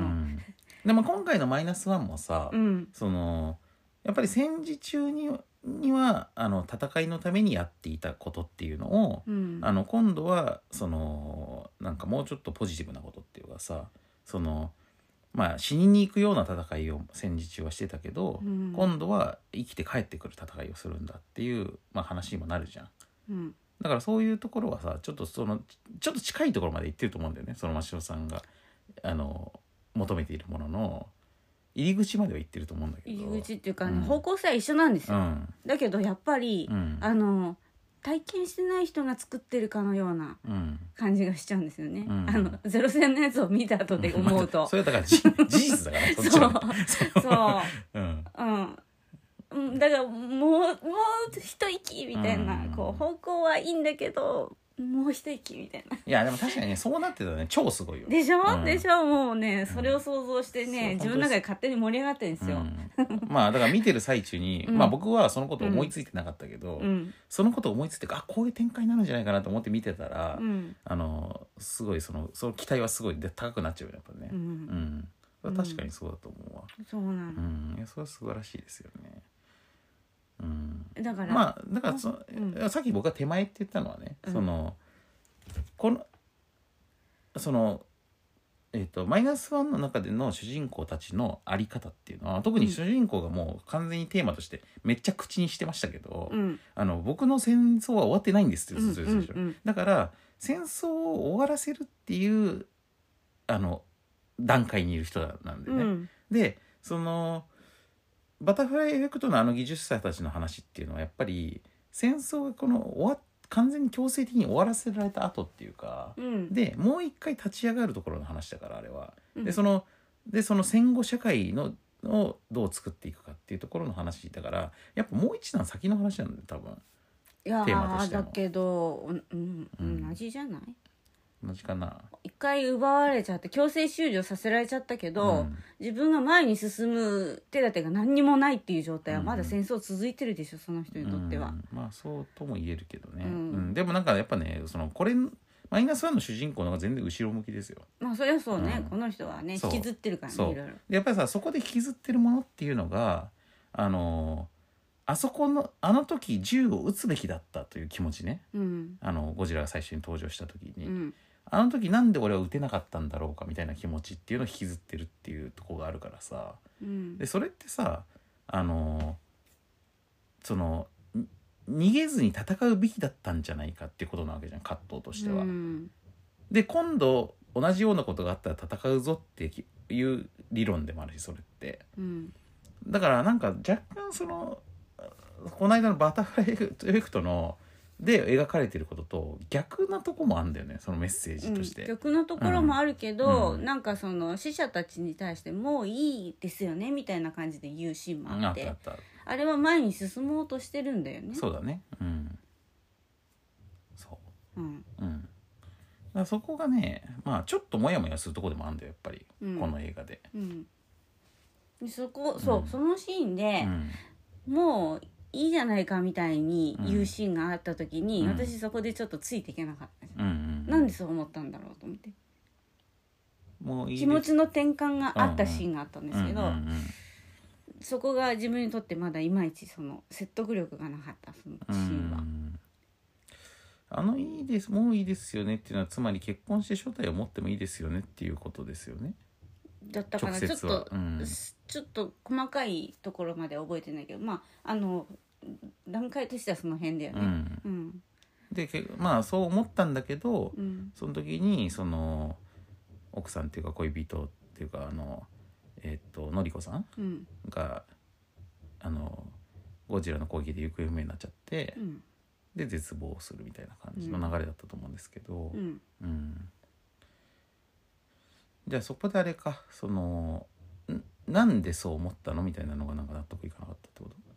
とうんうんなんか突然だなと思ってそこ大事なとこだよなと思ってそうだねまあそこがそう思えるんだったらもうそれで話終わってんだろうっていう感じもしなくもないからねなんか人一晩暴れて、うん次の日になったら変わってたみたいうんうな、 んだからその間に何があったのかが見えなかったんうだよね、んまああれやっぱ本当にはそう思えてないんじゃないの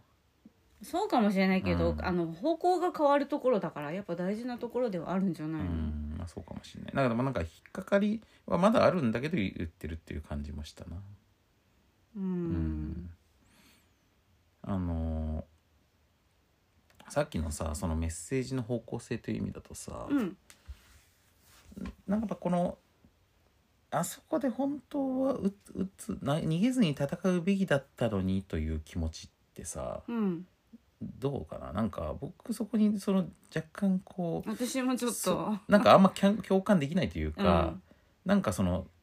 戦わずに逃げて帰っていいじゃん全然っていう気持ちの方があの共感できるからうんあ私そこじゃないです、うん引っかかったの、あの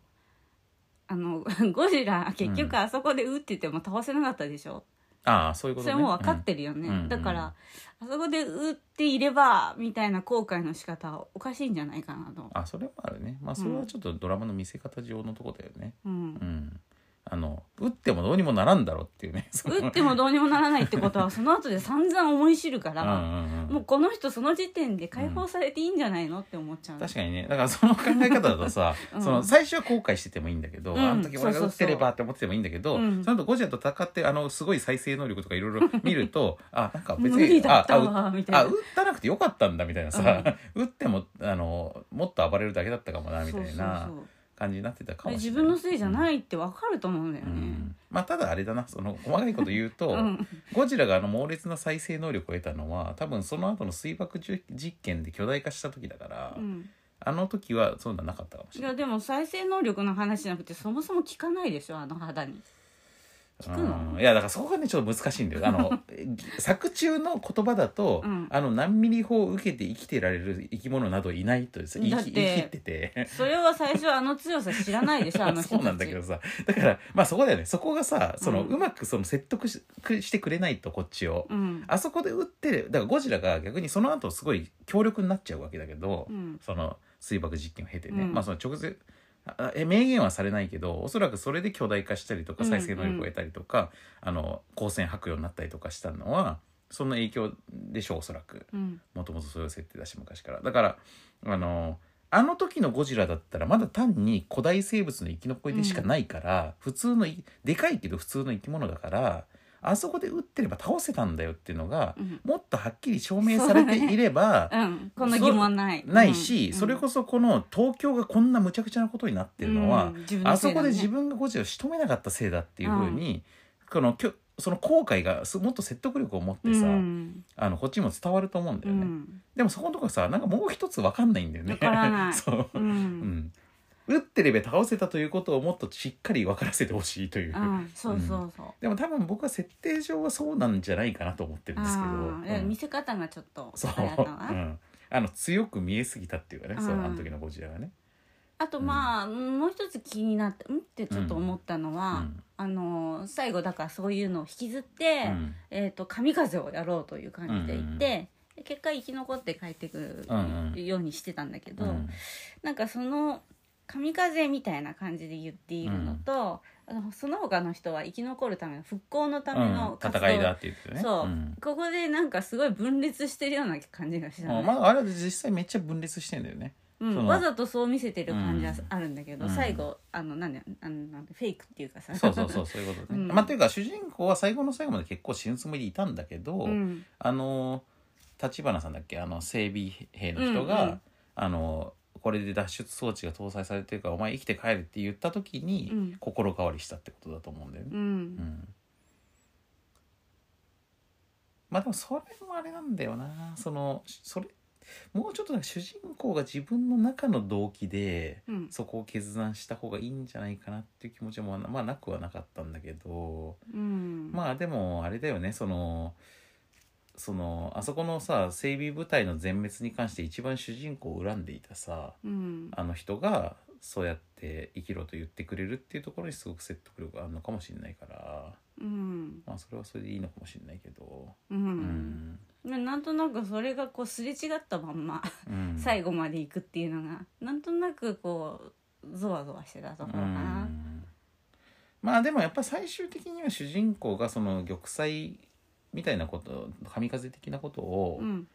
あのーやろうとしてでそれをヒーロー的に描くんだったら本当に嫌だなってやっぱ思いながら見てたけど、うんそうではなかったからすごく安心しましたけどねそこうは、うんんあのーそうだったらマジで良くないと思いましたけど。 うんやっぱりあの時ちゃんと逃げずに戦って玉砕すべきだったっていう話になっちゃうからさそうだと、うんうんそれは本当によマジでないと思ったんだけどまあでも今までも「ドラゴンクエストユアストーリー」とかでののそのそれはないわっていう さのののあ ーマジでそのぐらいの「それはないわ」がさ今までお実現ありがちだったん、で、 うんあのそのぐらいの不安を持ってましたけどねう僕は。んあそうなんだ、うん私はさすがにそれないと思ってたけどそれはその前のね、うんあれ、まあ、ドラゴンクエストはちょっとねうんあれだったけど、そのもっと前のとかあんまり知らないから、うんまだ希望を持ってたのかもしれないそうかもね、ううんんいや僕本当不安でしたね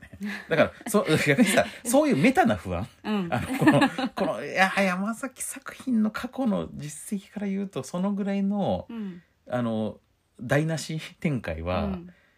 ゼロではないみたいな、あーうんあのーでそれでしかも実は典子夫人は生き生き残っていたみたいなうん感じでより悲劇性を強調するみたいな終わり方もうなくはないみたいな、うでんその死んだあの人は英雄になるみたいなさもうさマジ最悪じゃんそんな終わり方だったら。うんもうすだからそその不安感に対してあの主人公がこう脱出してくれた時に「あよかったほ」っていう さそのこの二重違う意味の二重のほっとするうんあれがねその作中でのねうんこのみんなが主人公のことを思って生きててくれてよかったっていうほっとする気持ちももちろん味わうし、うんあのメタなこの作品が台無しにならなくてよかったっていうほっとも味わっうて、んこのダブルのホットがあったからあの展開は僕はね うん見てる時はね結構盛り上がったんですうよ、んうだからんうんあよかったと うんうんうん心からよかったと思って じゃあそれはちょっとずるいあれかもしれないけどうんね、あーあうん、逆にそこの不安感すらも演出に利用してんだったらずるいと思うんですけどー すごいねそれはすごい計算力すごい計算力だよね、まあ、でもそそういう人じゃないと思いますけどね、うんまあ、僕は山崎監督基本的にすごく素直な人なんだと思うんですよ、うんうん、あのだからこそ今回のこの大衆娯楽活劇的な路線っていうのに対しても、まあ、てらいなくやってるってところが、うんまあ功を奏してるなと今回は思ってるんですけどね。うんやっぱ絶対にその庵野監督とかだったらそこに絶何からかの照れ隠しとか逃げを入れてしまうところを、ううんんまあ、それをやってないからさ、うんうん、それがいいと思うんですけどまあだからこそそういうそのベタなドラマ描写の中にまあちょいちょい気になるとこはあるんですよ、うんうん、そのそのさじ加減としてねうんあのあの佐々木蔵之介のねあの船の船長いるじゃないですかあの,、うんあのボロボロ船の船長、うんあの人とかさやっぱさそのさもうちょっと抑えてもいいんじゃないですかねっていう面白いねあの人ね演技をねなんかもうノリノリすぎるっていうかさ これは面白くなってきやがったみたいなとかがさうんなんかもうさ全然ほんとさマジノリノリすぎて その怪獣映画ってさそのあの例えばあれ「シン・ゴジラ」のさあのーカヨコ・パターソンみたいにさ、うんうんうんなんかこの、なんかこの、その作品から浮いたノリノリの人を さ、一人作んなきゃいけないルールではあるのかというぐらいさ、その、そのというのはあったんですけど、あ面白いねあれうんそこほんとね、なんかその日曜劇場的なノリっていうかさ、あの、半沢直樹的なノリっていうかさ、うんうん面白いねなんか今回の指導はこう来たかみたいなそうそうそうそ そうだからそういう感じだよねまさにね。うんそうだからまあああいうのを、まあ、ちょもうちょいそこ抑えてもらえませんかねみたいな気持ちもしながら見てたけど、こううんまあ、そういうのもありつつまあでもトータルには別にあの嫌じゃないっていうかね、うんうん、感じはしましたけどね。うんうんあの日まあそうなんだよなまあでもちょっとねここは難しいとこではあるんですがあの多分女性描写とかもさ、うんなんか嫌だなってところは結構いっぱいあるあるっちゃあるんですけど、うんでもまあ時代も時代だしなってのもあるんですよね。うんなんかでもあんまり昔の人にも見えなかったけどねあーあののりこさんが、うんうん、僕がね気になったのはあの隣のおばさんですね。 ああ隣のおばさんがあまりにもこのベビーシッターとしての都合が良すぎるというところがちょっと気になったとこもあったんだけど、うんあのまあそのでも自分ベビーシッターとしての都合が良すぎるっていうのはさそのストーリーテリング上の都合だけじゃなくてさ、うんあの主人公がさもうその娘がいるっつうのにさその玉砕覚悟でさ行こうとしてたんだったら、うんあの脱出装置のこと聞くまでねうんやっぱちょっとさすがになんかそれ考えなさすぎなんじゃないかっていうか感じがね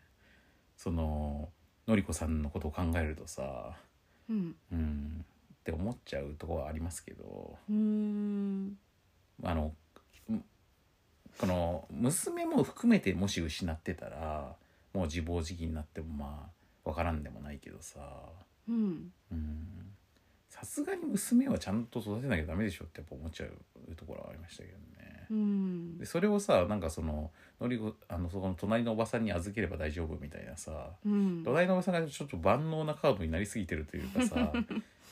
感じもちょっとしなくもないけどでも実際あの昭和の子育てって結構そのきさ近所のおばさんとかさし親戚とかさうんおばあちゃんとかさそういう人たちの力によって成り立っていた部分はすごくあると思うんで、うんまあ僕もおばあちゃん子だったし、うん両親が共働きでねとかみたいな、まあ、そういう感覚がまあ別に、まあ、変ではないといえばないような気もするんだけど時代性を考えるとね、うんうん、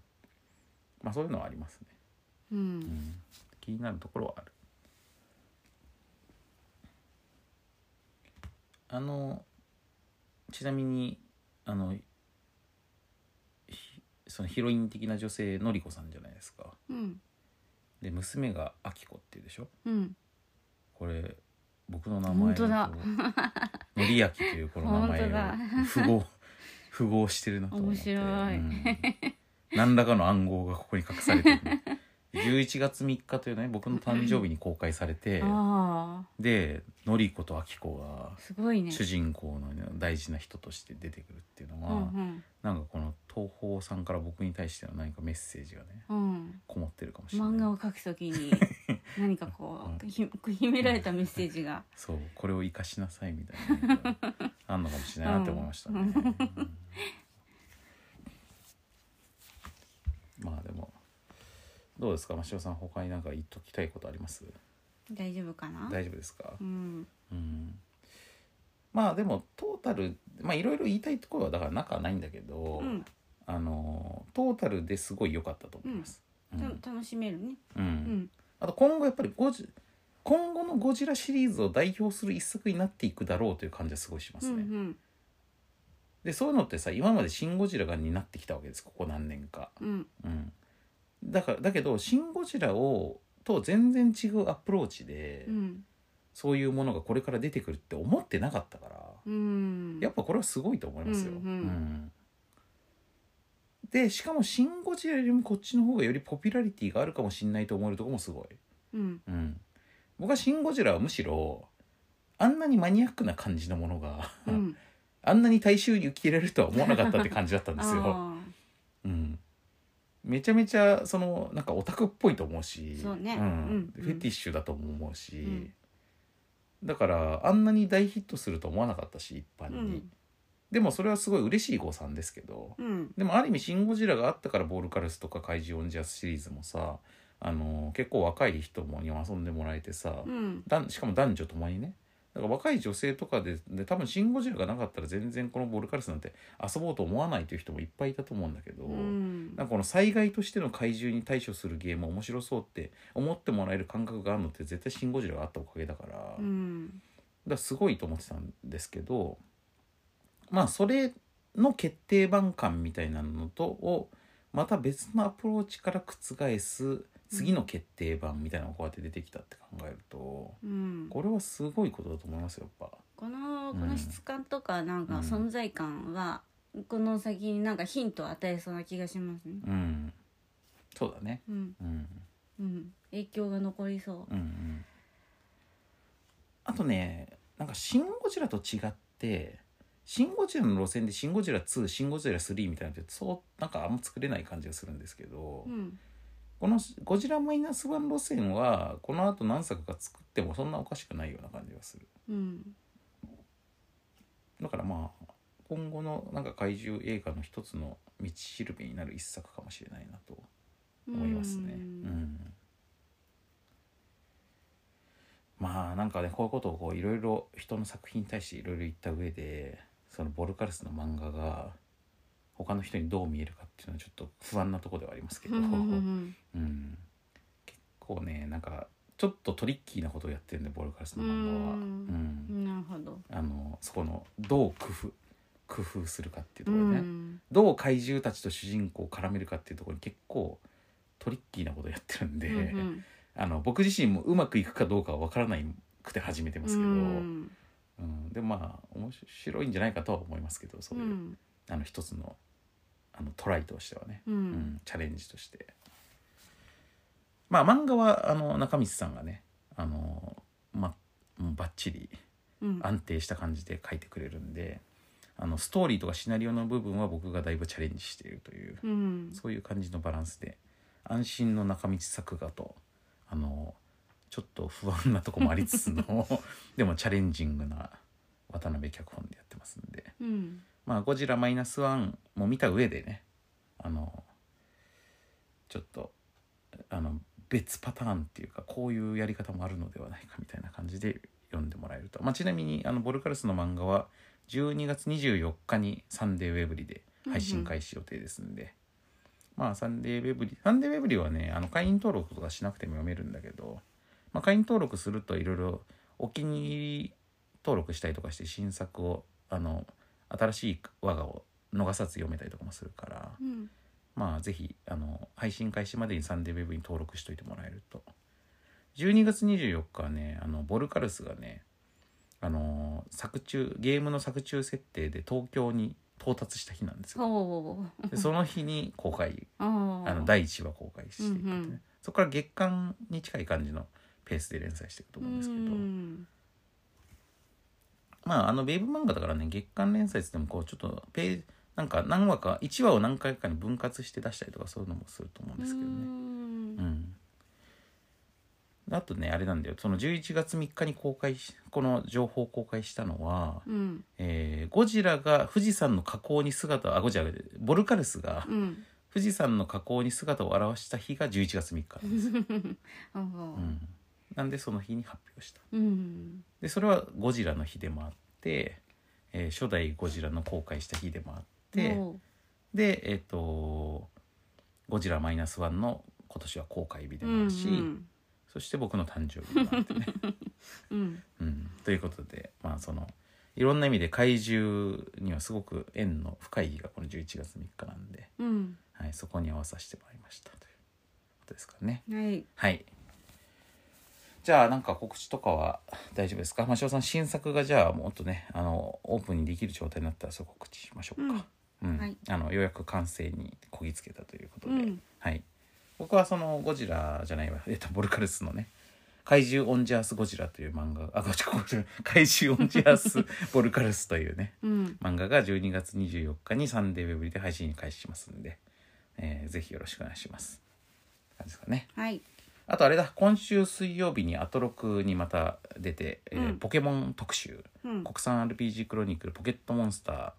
初代赤緑編のの前後編でやる前編を今週やりますんで、うんこれもぜひ聞いてください。はいということで、えー久々のドラマイラジオでした。さようなら。はいさよなら